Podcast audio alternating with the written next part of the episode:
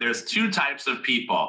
There's person A, Andrew, I can't afford more than $3,500 a month, or me and my, you know, fiance can't go on date night. So we have to find a house that's $3,500 a month or less. So I've always geared it towards that's person A. It's the same pitch with every single client. Or person B, Andrew, I want the exact dollar that we qualify for. And if my husband has to work five jobs, by God, he will.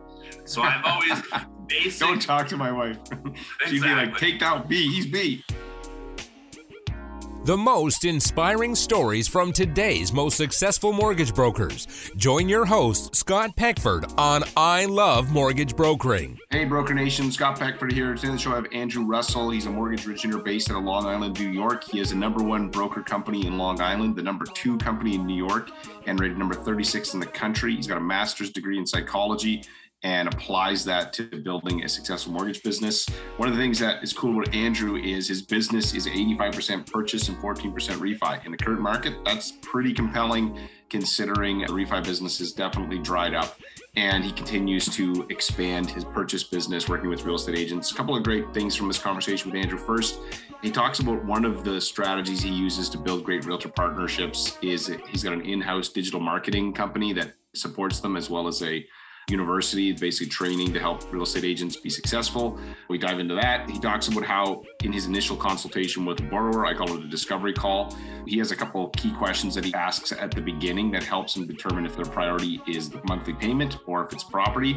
And it's pretty clever use of language, and I think it's a good script that you guys will find useful. And we also talk about how email is dead and how he's using SMS significantly more in terms of engaging with his clients and referral partners. I think you're going to enjoy this conversation. Andrew Andrew also last year, he's uh, part of the Scotsman's Guide. He had, did 133 million, 295 loans, and as I said, 85% purchase business. In today's Ask the Expert segment, I talked to Tom Hall from Blue Mortgage about best practices for email templates. Before we jump into this episode, I want to give a shout out to my title sponsor, Finmo. Finmo is a Canadian mortgage application, document collection, submission platform that is incredibly easy to use, easy for borrowers, and also easy for brokers. It's got some cool features like Smart Docs. So as the client's filling out the application, it's already figuring out exactly what documents that you need.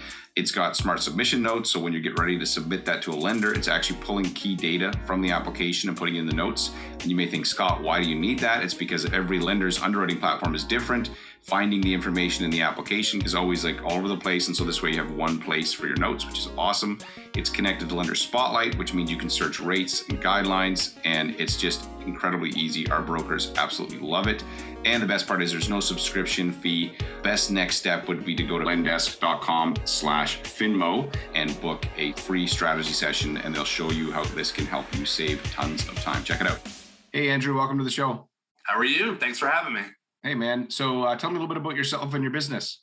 So I'm Andrew Russell, owner and founder of RCG Mortgage. We're a mortgage broker company located on Long Island, specializing in downstate New York. You know, we're licensed in the tri-state area, New York, New Jersey, Connecticut, Florida, uh, Colorado. We do residential mortgage, and we are definitely insulated for this environment. We have always been since day one. Our mission statement has always been like a realtor focused. So, you know, we've built a business model and a company contingent on, you know, realtors and clients alike offering five star service, you know, raving fans, all that good stuff. But we are like prepared for where the market is today moving forward. Right. Yeah. I see that your guys' stats. We'll talk about that in a bit. So, how did you get into the mortgage business? Like most people in they're kindergarten don't say, I'm going to be a mortgage broker when I grow up. So, how did you get here? It's a great question. So, in high school, for a hot minute between sports, I did telemarketing for a broker company and I just love sales. Stopped, ended up downstream getting a master's in psychology to be a guidance counselor. I was a guidance counselor for a hot minute. And then, you know, I wasn't necessarily told you make a great income as a guidance counselor, but all the student loans that you took out to get there were quite expensive. Yep. Um, so I did a quick pivot, and an old buddy of mine was in the mortgage business. So I actually was at an FDIC, Sterling National Bank. I started there right at the crash. Regardless, you know, I was the guy that got really nothing given to him and turned, you know, the crappy lead into dollars type thing, you know, a stack of leads and all that good mm-hmm. stuff. That was definitely my story. But I love the mortgage business. I love the psychology of the mortgage business versus the business of the business. You know, walking a purchase client from you know, anxiety and trepidation and a huge investment and just all that fear, you know, holding their hand and being their consultant and walking them through the process, to me, that feels very, you know, psychology based, which I love. So that's why I've always loved the mortgage business, always loved purchase clients. Well, and if you wanted to be a guidance counselor, in a way, you get to do that as a mortgage broker, right? But you're guiding yeah, them so on the purchase. A, you know, a pipeline, for argument's sake, of 20 people, you have 20, you know, clients that are taking your therapy in theory. Correct. Right, therapy. Okay, so what's something? Because one of my kids actually is might get their master's in psychology, my oldest. And so, what is something that from that that's overlapped really well in your mortgage career? It's just the human nature piece of psychology. So, like mortgage guys, right? Some of the local competitors when they speak to a client, they have a high level consultation. It's not a high level consultation. Like, how do you define a high level purchase consultation? It's, hey, so what are you interested in? You know, how much can you put down? What do you do for a living? Cool. I'm going to send you something via email, secure pre approval link, do it, and then we'll circle back and we'll talk. Then they do that. So there's really no conversation. So it's like no setup. And then from there, it's like, all right, they're talking DTI, LTV. They call people the file, right, Scott? Like, you're a file so what I've brought to my team is like talk to people like they're humans, which they are, right? They're right. nervous, they're anxious, right? So we have 30, 45 minute, hour long consultations with screen share where our competitors are kind of like a quick once over and they kind of leave it at that. So I brought like the psychology and the human element to mortgage, which makes people feel, you know, not necessarily guarded, brings their walls down, and like you're on even playing field from a uh, like an empathy perspective. And that really has helped. Right. And that goes back to the consulting piece or the guidance counselor thing.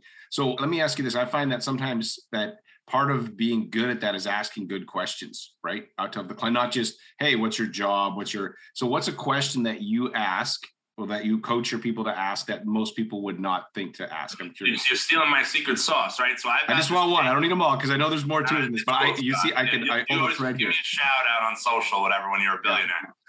Yeah, um, I will. If it's, if it's, that easy.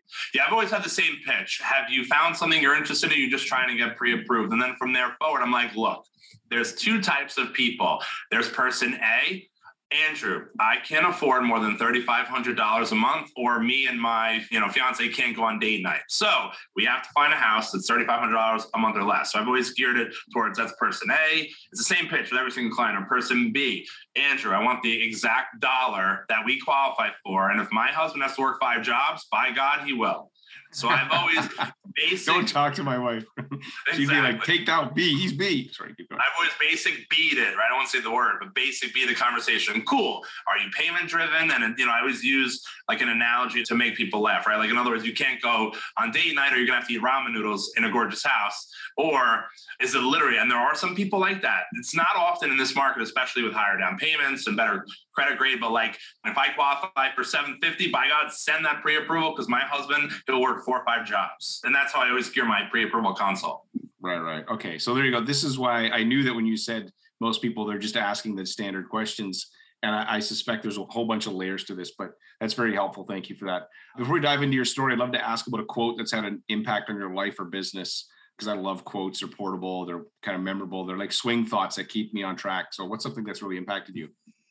So, my mom was early on a swimmer you know, I think she was part of the Olympics or tried to be in the Olympics. And swimming is actually, it sounds cool, right? But it's actually when you're we're training for it, it's very difficult. It's very harsh. You know, like to train for like a swimming event is actually probably more than like me playing college football, you know, which I did. So her father, he always told me growing up, Papa Pete, second place is first loser. It's a uh, quote from Navy SEALs as well. I watched a documentary so, on them.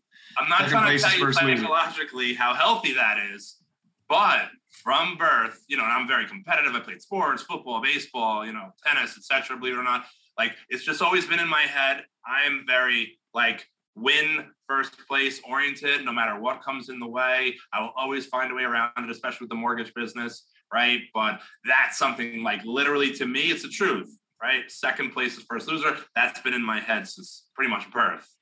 So when you hire staff, how do you get them to pick up on that as well? I love that concept, but then how do you, you know? Yeah, it's a great question. It? So, yeah. you know, you have to put checklists and toll bars or, you know, all those things. And so like in New York, things move a little bit slower than outside of the area. But at this point, this is our standard of excellence. So it's like when you hire staff, you're like, so this is our standard of excellence. This works for you, right? Like if you have to stay after five o'clock because the closing is happening and the people have to go to the bank and then there's moving trucks and you know sellers and you know like you're bought into like we have to get this done right? Like you can get a feel for people in interviews that they're willing to go the extra mile. But of course like we have to lead them. So i'm the type of person i'm a leader. You know unfortunately i've realized i just turned 40 so i had like an awakening that like there's two types of people. There's leaders and managers. I'm not the best manager right? Like I'm the type of person like I will lead by example. I'll be the first one in still as the owner, last one out, always available, always texting. There's no mortgage scenario that I don't know, like a workaround. You know, I definitely have that keen ability, but like managing, slowing down, training people, I'm smart enough now to know I have to hire those people to be those trainers, right? But that's what we do. We lead by example here and we clearly delineate like the five star, the raving fan experience, what that looks like and we managed to that. Like that is what we must hit because you know you're only as good as your last transaction. So we don't have any room for error here.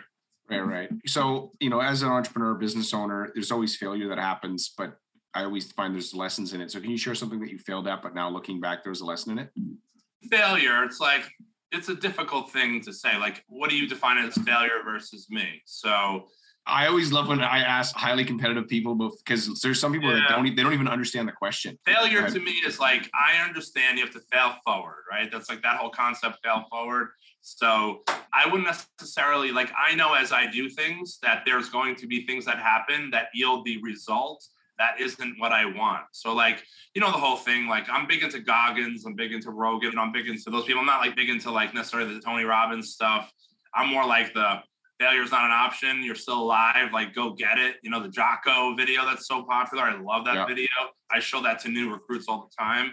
But that's how, like, failure to me is it's assumed you're going to fail. So, true failure to me is literally if you're on the ground and you just give up. So, like, in other words, it's a hard market, right? Maybe a couple months, I won't make all that much money, if at all, from a company profitability perspective. I don't just close shop. Like, that to me is failure. Failure is not necessarily failure is giving up. Correct. Not something going wrong and then I find a workaround. Like as an example, you know, in the mortgage space, and you could probably corroborate, there's a youth infusion movement that's like called for. Like we need to get the youth into the mortgage space. So how do you do that? You hire the youth. They're green, and I found one out of two of them absolutely stink. They're entitled, they live at home, they don't need the job. If they get fired, it's all good because their parents are giving them money and then the other person's phenomenal and they stick. But like, is that first person was I a failure? But no, to me, trying it's inevitable. None of us bat a thousand. When you try, things don't go your way. But to me, failure is just game over, which will right. never happen. I think of like failure in terms of everything's just an experiment, and I have a hypothesis, and I think it's going to turn out this way. But if it doesn't, then the experiment didn't run the way I expected. What do I learn next? So if when you think of it in that terms, in terms of experimentation, failure is just feedback to me. And so, can you think of an experiment that you ran though that you were like, hey, I had an hypothesis, we tried this, experiment didn't work, but I've learned from that experiment? Sure. I mean, some people, maybe myself included, have keen sales ability. So, if they get a mortgage license, and you have a couple conversations, you would think that, oh, you should be able to communicate that to a client. You know, my family has, I think, the background from my grandfather the schmooze, right? Yeah. Not everybody has the schmooze. So we have taken licensed people and put them into the war and realized they need sales training, which is completely different than mortgage technician training, actually how to like sell a client, bring them on a journey, all that stuff. Because we've heard some brutal conversations. So I say something, you know, that I could have potentially tweaked is slowed down and really been like, hey, do you know what sales is? You know, like that customer right. service. Because some of them, it's one thing to be licensed, another thing what you say sometimes it's not the best. Those conversations. And back to when we were talking a few minutes ago about are you person A, person B? Some of that is just getting that's sales. You're guiding them, but it's a guided conversation, right? You're not just exactly. Okay, that's really good. So, can you share something? What's the best change you made to your mortgage business in the last year? Like, what's the best improvement, either process or something? Yeah, the, the best thing is, you know, we've rolled out some heavy CRM use lately. Really track everything. You know, who's giving us what you know how successful they are. You know we've realized from a referral partner perspective we're talking you know that end of the business that some people refer us a lot of clients but they don't really amount to much. Some people refer not that much but they're always solid clients. So like we're really tracking everything we do. And then from tracking you could reverse engineer. So if we have a certain metrics of like lead to close if a loan officer, if you're building a team for them, or if they have certain goals for their family, hey, I want to make $250,000, guess what? You need a certain amount of leads. Then we reverse engineer how many realtors do they need? Because we classify these realtors in a bunch of classification accounts a channel account, an A, a B, or a C. A channel account is 10 funded deals a year. An A is one and a quarter or four a year. A B is two a year. C is you know not that much. So the point is, if they have a bunch of C's, they're not going to close five, six, seven deals a month to get to that level. So really tracking granularly all our data, just rolling that out now from a timing perspective was a godsend. That's a big change that I'm excited about. Right. And so what technology did you end up because I mean there's tons of them. This is not prescriptive, but it's more for an insight purposes. But what technology did you decide to use for tracking CRM and stuff? So, yeah, so we found that Salesforce is a beast. That's probably the best, I would imagine, but takes 8, 10, 12 years and a six figure a year consultant to roll out. And we've, you know, checked all the other ones. We use Encompass Banker, that's our loan origination software, and we're rolling with one called Shape. So shout out to Shape.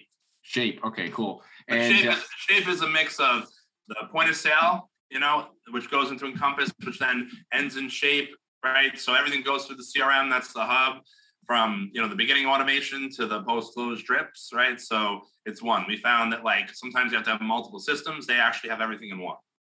Right. Okay. So I want to ask about sort of how your business is a bit unique in that referral based business and like 85% purchase, which given the current market change, you guys are well positioned for that. And real estate agent in particular, I think there's many things you do that makes you guys successful realtors, but you have this in-house digital marketing. So touch on that. So like, what is it that you guys are doing that your realtors have been raving about and that's been helpful for you? Yeah, I mean, what's been helpful for RCG when I first opened the company? I mean, you remember my favorite quote. What was my favorite quote? Second place is first loser. Exactly. So if I'm opening up a mortgage broker company and I want to dominate the purchase market, how do I do that? So I'm the first place. True story. I spoke with some old people I had done business with. I'm like, hey, it's me. It's Andrew. I'm the best. I'm the fastest. I have someone that speaks Spanish on my team. I have the best raps. Like, what's up? Yeah. And they weren't really responsive to me, you know, after I took a few year hiatus from originating B2C and rolling out a wholesale division at a local bank, you know, which was B2B. And um, when I got back into the B2C space, you know, that conversation, I was getting very frustrated. So I joined a couple high level coaching groups, and somebody once told me, Andrew, for a real smart guy, you're so effing stupid. And I was like, I don't understand. What do you mean? That's kind of insulting. And they're like, bro, Everybody says that. Everyone says they're the best, they're the fastest, the best rate. Whoa, whoa, you know, I'll do co-marketing on Zillow, whatever. They're like, you have to have true value. And that's when I realized in a birth, like, this is a digital market. Everybody's on their mm-hmm. This is where everybody lives all day, yeah. every day. So, you know, no one right now is on the phone. No one's really emailing. That's kind of dead. It's more texting technology. So I realized that we, from a value proposition perspective, have to have an offering where we will help realtors grow and scale their business on social and digital, which is where I was deep into that at that point as well. Because we found realtors know they have to be more omnipresent on social and digital. They either don't have the money to do it for themselves to pay a consultant, or they don't have the guidance. You know, sometimes they get guidance within the company from someone who doesn't know what they're doing, just has organically a bunch of followers. Mm-hmm. So we kind of built our own in-house agency that we do high level consultations with the realtors. We look at all their socials. We either help them from, you know, the, the infancy stage realtor from scratch with all the socials or whatever they're doing now. We kind of put gas onto the fire to help them grow it. And it's successful because if you talk to a realtor and you say, hey, I'm going to help you grow and scale your business on social media, what's the catch? Nothing. There is no catch. It's just, I would love to be a partner. We can talk about future business. There's nobody that's necessarily going to say no to that. So right. it's an easy yes. So then in this in-house digital marketing division you have, how many realtors do you currently manage or assist with that department? A lot. Like what's a lot? Like 150 just or Yeah, that... probably I would say it's into the hundreds. And then like if you look at your like last year you did 130 some million, what percentage of those loans would come from people that are using that yeah, I would say, I mean, some people in there don't give us business. You know, some people do you know, but I would say on average, like we call it RCG University, they're giving us referral opportunities because I mean that's the whole thing, right? So we could have the trifecta here where we're like, all right, we have the in-house digital marketing agency, we have videography opportunity, but like if we're not the best on mortgage, the whole thing's for nothing. The whole equation yeah, exactly because that's how you get paid. Yeah. So yeah, so we have you know realtor opportunities. We call it the university. If you're not giving us business, you don't get kicked out, right? Especially that's a RESPA violation. But regardless, you know, typically people they're using us. We introduce them to the university, and it kind of makes us even more sticky. Like with no catch, they're already referring us. We're already you know building our book organically, and then from there we're like, cool. We also have this other cool stuff. Right. Okay. And so this RCG University, so is it like training that you provide, or is it actual done for you services, or is So it? it's a mixture of both. Okay. And if it's done for you services, do they have to be, you know, doing a certain amount of stuff with you, or is it just like based on availability? How does that work? Uh, it's just whatever it is, it is. Whatever they Like need. if they need help, we're willing to do it. Because just understand, we can do a done for you service where we're like, we're gonna post, we're gonna do all this stuff for people, and there's no catch. It's just it requires work. You know, they're gonna have to go out, they're gonna have to spend time and do the videos, they're gonna have to think of content, pick a farm area, you know. And as much as you know, you're talking to a high level, you know, high D personality, A personality, you know, guy, not every realtor is similar. So you know, you could do anything for anybody. It's just they have to put in the work. So we have to make sure it's a good mix of like we're going to help you, but also they're going to do what's necessary because we do have still somewhat limited You can't, yeah, and exactly. You can't do it everything for them. They still got to. I can't go out to Main Street in Smithtown and take a video for John Smith, realtor Keller Williams. He has to do it. And as much as it sounds good, everyone's willing to put in the sweat equity to do it. So it's really Right. for we'll do more for people that engage in more. There's really it's carte blanche, but you know the truth is not everyone will put in that hundred percent of work. Right. Okay, that's cool. And then, so when you're looking ahead right now, given the current market, what's something that you're excited about, or you feel is an opportunity in the next sort of 90 days? Yeah, I mean, the truth is what we're hearing in all of our high level coaching groups that most of us belong to. So by the end of the year, 38% of loan officers are anticipated to not renew their license. So what does that mean? Right now, if you go to a networking event and have a burger at a barbecue, out of every three LOs, potentially one won't be there in a year from now. So it's opportunity. I mean, our company, as well as we're doing, you know, and some of our stats are pretty phenomenal. We're still very small. We're still a blip on the radar. So there's still massive opportunity to take huge market share for a smaller pie. Because for us, it's still way more than we could ever chew, you know. So that's exciting to me. When I hear the business is getting harder and constricting, I get excited because I know that we're going to rise to the top and there's more opportunity for us. Right. Okay, that's interesting. And so, in terms of rates, what's your sort of sense with rates? Do you think, you know, nobody has a crystal ball? question. I mean, Uh, Don't worry, I won't call you in a year and say, "Hey, Andrew, you know, this is what you said." And so, but just out of what's your sort of sense right now? every time there's been doom and gloom, there's something that always happened, inevitably to either push the rates back down or keep them low. So what are the rates right now? Potentially low fives. I don't believe in a year or so they'll be in the sixes. I think even in the fives, it's already been this insane correction that at any moment the government could say one or two things and it gets slightly corrected. So I don't think they're going to get all that much better. Is there a chance they go into the fours? Sure. I don't think they'll be in the sixes, but I think a four to five number is going to be our sweet spot for a while. Right. Okay. So I'm gonna ask you some rapid fire questions. You can answer these shorter answers if you like. What's one thing people can't find out about you from Google? I speak French. Oh, that's a. Do you use it a lot in New York? I used it four times in my life. If I was smart, I would have taken Spanish. Right. Did you take French in school? Is that how you learned it? I learned, yeah, ever since sixth grade, sixth, seventh, eighth, ninth, 10th, 11th, 12th, and I took it two of the four years in college. Right. So in Canada, that's our, you know, one of our national languages. So you could come here and dominate. You'd be like, yeah, switch between English and but Spanish is When I met my Yeah. wife, I said, Quand le premier temps je t'ai vu, je tombe amoureux avec toi. which means First time I saw you, I fell in love. oh, that's dig it, Scott. I gotta write that down and then say it to my wife. Okay, so what's a movie everybody should watch at least once? Saving Private Ryan. Oh, great movie. And uh, what's one software program or digital tool? Oh, you said Shape, but what's another one that you can't run your business without? WhatsApp. And so, how do you use WhatsApp? Uh, just for team chat, just for organization, groups, sharing, you know, that or Microsoft Teams. You know, we migrated to Microsoft Teams. That's like all the rage right now. I love Microsoft Teams or WhatsApp. Right. Okay. Texting with groups is all through like the actual phone. I don't know why it's problematic and pictures. And so we found either Teams or WhatsApp for our actual company has been great. You said something about emails dead. How do you guys use text in your interactions with realtors and borrowers? or do you? We try to do a lot of automation. So there's certain trigger points where clients and referral partners alike, if the client gives authorization, should be alerted. You know, needs list sent for pre-approval. The client's pre-approved. Then from there, you know, contracts in. We do uh, initial application send, submitted to the lender, appraisal ordered, appraisal received. And these approved. are all text notifications. Correct. And so, how do you manage that with you know multiple? It's not obviously coming from your cell phone because that would be. It comes from the CRM. It's automation. So Okay. organically through build out, as a loan moves through the process, depending on milestones or fields in the CRM, the automation fires out. and then if the reply to the text, it just goes into the CRM, and you can go back and forth like you would if you're on a phone. Remember back in the day, you were in college on your computer, creeping out on AIM, Yeah. uh, you know, and you were hitting people up with, me- you know, it's like messaging through computer. You know, it's the same thing. Okay. You know, like And- our, and- our our processors and even LOs, LOAs, they work through the CRM. And do you find that the response with text is better, or what's been your sort of experience? It's night and day. Emails get lost. Now spam, mm-hmm. right? With all the crazy spam, everything goes into spam boxes.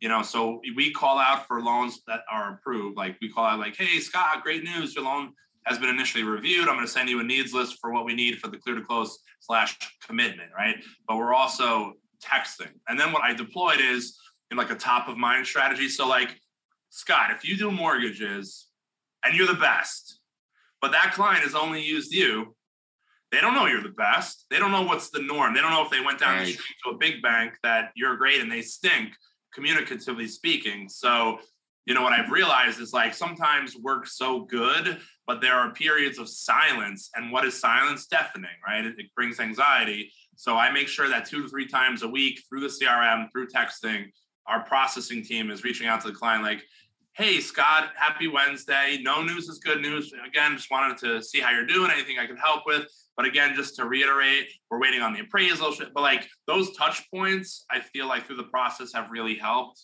versus like the long deafening silence. Right. And then what about post close? Do you use text or SMS for any communications post close? Post club, we do some automation. You know, we send the birthday cards in the mail. We do the six and 12 month anniversary of the loan. You know, so we stay in front of them at the right times. And are you using any text for any of that stuff, or is it just? Uh, yeah, we use text. Then I think you go a little bit more downshift to email. Right. Okay. Last question on text because you brought it up, so you got my brain firing here. But how about with your realtor partners? How are you guys using text? to Engage with them. Real estate partners is a lot, right? So we use automation where with text, email, voicemail. So we have, you know, that's one where we, we contact realtors, just give them updates, just stay in front of them. You know, how's your weekend? We have some of that stuff with texting. The loans in process, we have the automation with the texting features. If we do a video, you know, say we use Dubb or Covideo or BombBomb, we text it to the realtor like, "Hey, what's up? Happy Monday." You know, check out my video update. You know, so we use it for that type of stuff. You're basically moving what used to be primarily an email communication into a text based one, which I think is pretty clever. Okay, so back to the rapid fire questions. Remember the movie Back to the Future, the DeLorean? If I could put you in that and send you back to when you started this company, and I won't send you back to like day one, but when you started this mortgage company, what would be advice you'd give yourself? You got this, bro. What I would do is I would have rolled out the CRM right away. You know, like we got very big very quick. So some of the foundational tools were in here, technology wise, you know, the tracking of the various things. I don't know. I wouldn't have changed much because I make myself crazy, you know, to be first place. So maybe if I would have told myself, you're going to get it, bro, relax, you're going to get it. Maybe I would have stepped off the gas and that would have changed my trajectory. I would have rolled out the shape as a software. because I've been through a lot of them, a lot of them. You know, Yeah. like if you don't go to the gym and you pay the gym, it's called a fat tax, right? So like I paid the fat tax on these CRMs, many of them, five, ten thousand dollar build outs, integrating with Encompass, and they turned into crap. So I would have said, bro, roll with shape, man. And I would have had like the automation I have of processing instead of being manual and email. I would have moved to the automation and texting on day one. Right. Yeah, that's good advice. All right, man. And so if somebody's listening to this and you know, there's a lot of those out there that had primarily a refinance business and their originator, are you looking to hire? Can they reach out to you or what are you kind of looking for? Would be your ideal? Yeah, of course. I mean, They're in New York. and- York, yeah. in Yeah. New York, it's you know licensing is all the rage. So licensed loan originators are always treated like gold. But we've seen like same thing with me. I got lucky. The truth is, in 2008, I was at Sterling National Bank, and my managers pivoted from refi to purchase leads. Right? We went on LendingTree and we bought purchase leads. Who the heck would buy a purchase lead? So I pivoted in 08 and saw this as a great business model. But like, say they didn't do that, maybe I'm a victim of you know the refi you know quasi crash right now. So you know, I think we do a great job here coaching and mentoring to show a great originator, a mortgage technician who knows how to structure a mortgage and execute and not make mistakes on pre-approval. We can show you how to build your business through a broker company's product base with our realtor partners we can help them grow and scale a purchase platform origination business which is something that's not typically offered right otherwise you have to go out and buy internet leads and you know internet leads are very difficult right now just because buyers are the conversion isn't as high because of the rates and you know how hard it is to get an accepted offer. So as long as someone's licensed you know coachable is a big thing. We're always open to hiring originators to help them grow purchase business to show them a lead by example. Right and coachable. Yeah that's totally true. Otherwise you, you can't help them if they're not everybody's coachable. Not every nfl star is coachable. You know that's right. the problem. Tom brady is coachable. If you look at his videos of him being coached he is talked to horribly like beaten down basically but he loves it why because he's humble and he realizes he's coachable some people you know on the mortgage side the know-it-alls you know some of them are not coachable but you know unfortunately it's a tough market to not be coachable Right. That's awesome. Well, hey, man, Andrew, great to chat with you and good to get to know you a little bit. Continue to crush it, brother. You too, Scott. All right. Hopefully, you enjoyed this conversation with Andrew. If you're listening to this, you know, I think that one of the key things that Andrew touched on was purchase business being key and real estate partners. You know, I have a Canadian mortgage broker company, and we teach our agents how to target real estate agents and get business. And they have been growing, even given the market that we're currently in. We have seen tons of growth, and it's because good realtor partners can turn into lots of business for you. So if you're new and you want to get support in that, go check out rookie to rockstar.ca. I got a webinar we walk you through and show you exactly how we help new agents be successful. In this upcoming segment, I talked to Tom Hall from Blu Mortgage about best practices for emails. Hey, Tom, welcome back to Ask the Experts. Hey, Scott, great to be here. Today, we're going to talk about email template best practices. I know that your brokers that you guys help with your software, Blu Mortgage, they send a tons of emails. And so you know what works and what doesn't and what's effective. So let's jump into it. What sort of things do you see as best practices when it comes to sending out? These are primarily automated emails. And yep. what sort of how to improve your response rate and get people to actually want to pay attention to them? For sure. Yeah. And I would say, you know, automated emails for sure, but even newsletter emails, I think they go into the same category, kind of what we're going to talk about today. And yeah, for sure. I mean, we've spent more than I'd like to admit, you know, amount of time in terms of looking at templates and thinking about them and trying to optimize them and tweak them and that sort of thing. And kind of coming out of that, there's kind of three big things that I always say now that, that can really kind of take that email game to the next level. And you know, for some people, when I first talk to them about this, they kind of roll their eyes and be like, hey, I do emails all day, every day. Like, what are you going to teach me? But mm-hmm. I think it's always worthwhile to have the discussion. And I think there's often things when we talk about it that can really be a big unlock. So, to dive right into it, the very first thing I always say, especially in the context of an automated email or a newsletter email or whatever it is, something that you're going to go to many people, still write it as if you just open your Gmail, you just open your Outlook, you know, type something in and sent it off. So make it very plain, not a lot of pictures, and write as if you know you were talking, right? Hey, if you, you talk like, hey dude, how's it going? Say hey dude in that email, right? You want it to look because what happens is, first of all, the spam filters, they can usually tell if there's a lot of pictures, it might be a spammy email and also the humans, right? So you want to get through the spam filters, you want to get through the human, and the best way to do that is to look genuine. And yeah. you know, so if you can do that, then you're really going to see great read rates, great response rates, that sort of thing. So be as authentic as you can when you're thinking through these types of email templates. Yeah, I happen to love email, and I always say write it as if you're writing to one person. Right. And I've done this when I'll write an email, say to my newsletter, and usually I use a lot of stories. I find stories like with a hook in a story, but is that I will actually often I'll think of one person. So it could be like I'll think of Tom Hall and I'm like, hey Tom. yeah. And I'll yeah. actually start it, I'll write my template, hey Tom, and then I'll write the whole thing out as if I'm writing to Tom. And it keeps me from switching into talking to a group mode because it'll come up in your language, it'll come up in just the nuance. It'll just seem weird. It'll be like nobody talks like that. This email feels like, well, and then they ignore it. And yeah. so for people to pay attention, it does need to feel as if Tom wrote me that email and personally sent it to me, even if you know there's a merge tag and Tom sent that same email to a hundred people, it needs to feel like one to one. And so the other point I'll make on this is that it's the same thing as like if you want people to pay attention, you need to ask one person, not a group. If you ask a group, I say to my kids, "Can somebody do the dishes?" Guess who does them? yeah. Nobody will do them. You no, I, you do them. You do yeah, them, yeah, Scott. I, That's exactly. it. Yeah. if I say, "Hey, Carson, go do the dishes," and it's the same thing. So with communication, one to one is much more powerful than one to many. So right. really, what you're touching on here, I think, is a critical. And again, the trick is to sit there and imagine you're writing it write down the person's person. name if you have to, yeah. and then just write it out. And that's probably going to be your authentic voice. Yeah, versus, it probably will, right? Yeah, absolutely. Because yeah. you do like kind of like what I said at the beginning, like how many brokers listen to this, you know, write individual emails all day, every day. That's a natural mindset that you have. So just but then they, that. they take that and throw it away when they write a newsletter. Exactly. And, go, and then yeah. the newsletter's like, yeah. my newsletter sucks. It's because you, you completely changed yeah. the way you talked. yeah, you don't seem genuine. Yeah, yeah exactly, exactly. So okay, that's a good point. Totally. Okay, what's so, the second point?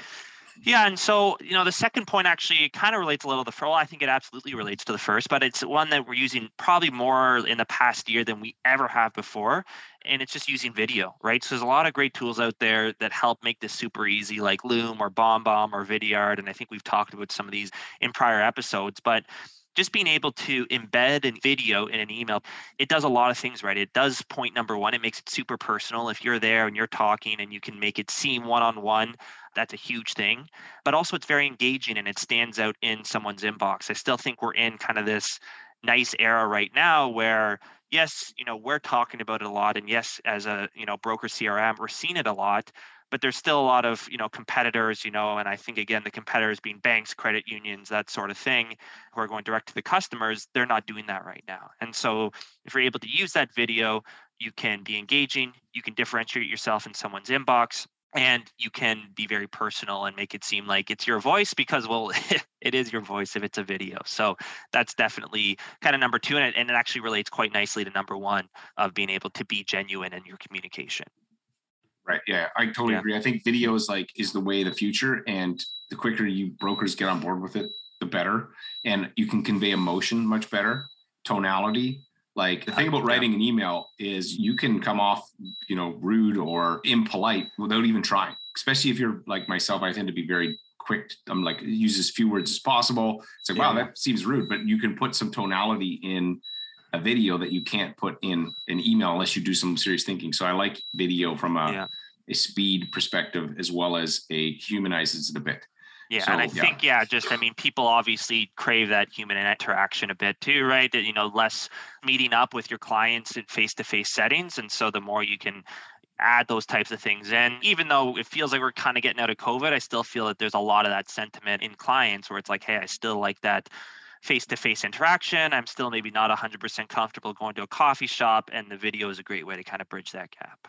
Yeah, totally. Yeah. Okay. Yeah. All right. So, what would be the third point that you talk about when it comes to making the best email practices from a company that has people sending tens of thousands of emails yeah. a month? Yeah. So the last one is probably my favorite, and it's maybe a newer one that we've been doing. It's just been working great, mm-hmm. just so, so good. And it's this concept, I just kind of phrase it as when you write an email, explain to me like I'm five, right? Like, even though, you know, we're working with, you know, probably a lot of professionals and, and people who are not five years old, that kind of thinking, that kind of just making it super, super simple, it just goes a huge way. And it goes back to kind of what I was saying about video, where there's people are just getting so many emails every day. And if they get an email with like this big paragraph with lots of explanation and quite complicated and this and that, it's usually getting deprioritized, right? So if you do need to get something complex across, you know, and sometimes you do, maybe you think about point number two, which is using video to do that. But if it's something simple, uh, something that you need a very quick response, make it simple, explain it to them like they're five, and you'll find that you actually get those response rates a lot quicker. Right. You know, I think of this when my kids' schools, the teachers will send us an email. You know, it's a bulk email. It's not like, hey, yeah. Sally was whatever. It's and the email is massive. It's like I don't even want to read it. My wife and no. I have actually missed parent teacher interviews because it was in the email. And we're like, oh my gosh, I'm tired of reading this. And then they're like, we missed yeah. your parent teacher interviews. I'm like, oh well, you got good grades. Like, so right. maybe it yeah. bad parents, but like it's literally buried in like a mountain of text that you're like, just get me to the point. Yeah. What is the purpose of this email? Right. Like, what do you need me to do? Right? And Yeah. that should just be like a simple one sentence. This is what you need to know, right? And we were talking about this before. So it was either Mark Twain or Winston Churchill. We were debating it. We don't know. But the concept or the quote of, hey, if I had more time, I would have written you a shorter letter. All right. And I think that a lot Yeah. encapsulates in that because, first of all, it implies, hey, writing something shorter is actually harder, right? So some people think, hey, I write a long thing. School teaches us that, right? Hey, write a thousand word essay and it implies that longer is better. But no, I think shorter can be better, but it's harder. But on the point of it being better, it can be a lot more concise and it can be a lot better about getting your point across. Yeah, exactly. The way I had heard it said was that today I wrote a long speech because I didn't have time to write a short one. Yeah. And I think sure. Whether or not, who knows Yeah. who it was, but either Yeah, way, yeah. simplification is key. One of the things I found, this is just a general email tip, is that so when I'm emailing my team, my staff, or my accountant, if you've got three questions, number them. Don't Yeah, yeah. bury them in a paragraph and make me work to find them. Be like, hey, here's my questions one, two, three, four. They Mm-hmm. reply and go one, two. And then all of a sudden it's like, hey, this is really easy. Like, now I don't- know what I'm it. responding to. Right. And then number yeah. three, hey, I need further clarification. What do you mean by that? Okay, Mhm. now I know one and two is done, and I don't have to Mhm. think about them, and I didn't miss them. And so, you know, I started doing this when I worked with VAs, and I would Yeah. send them stuff, Yeah. and then and again, you got a slight a language barrier. But then if you don't make it, tell me like I'm five. Use bullet points. Use numbers. Like let Yeah. me know exactly what. And this is true in any email you send out. It's just going to land better. People are going to understand it. They're going to get it, and you're not going to miss your kids' parent teacher interviews. Parent teacher For, interviews. that's for, a, right, for a non-specific example. yeah, yeah, yeah. Um, well, why don't you recap this and then we'll wrap up this session. Yeah, absolutely. Yeah. So yeah, just kind of you know email templates, something that yeah we do all day, every day. We spend so much time looking at it. And the three things that you really want to drive across when you're writing these, or you're thinking of these. Number one, make it genuine, right? Make it one to one. Make it seem like you just opened your Gmail, whatever. Type the email, sent it off. That's number one. Number two, if things get complex or if you want that personal touch or you want to differentiate yourself, pardon me, use video, right? So, and there's a lot of great software. Loom is when we talked about Vidyard, BombBomb, all great tools. And then the final one, what we were just talking about, it's actually a subreddit if there's any Redditors out there, but explain it to me like I'm five. Keep it super simple. Take the extra time, make it maybe a little bit shorter, but get your points across. Use those bullet points as you need to, and you'll see kind of that what you need back from your clients is a lot more effective, right? You're a lot more effective in getting those responses. Right. I love it. Yeah. Keep Yeah. it simple. Use Mhm. video. Tell me like I'm five. Yeah. So if you guys are listening to this, I highly recommend you go check out blumortgage.ca. There's no E in blue. And yep. Tom's company, you guys help mortgage brokers with their CRMs. Email communication is a part of it. We recently set up our brokerage with you guys, and it's been so much easier than what we were trying to do before in terms of just keeping track of all the files and where they're at. And so it's really helped simplify the process for us. So I highly recommend you guys go check it out. And uh, thanks again, Tom, for coming to chat. Yeah, thanks, Scott. Hey, thanks again for listening to my conversation with Andrew and Tom. If you're a mortgage broker and you want to grow your mortgage business, I've got a free tip for you. Go to ilovemortgagebrokering.com. You can set up a free power search account and keyword search all the past episodes to find every reference to first time buyer, financial planner, realtor, and you can basically do a massive research. It's super fast. Check it out, and it's totally free. And thanks again for listening to this episode. This is an I Love Mortgage Brokering production.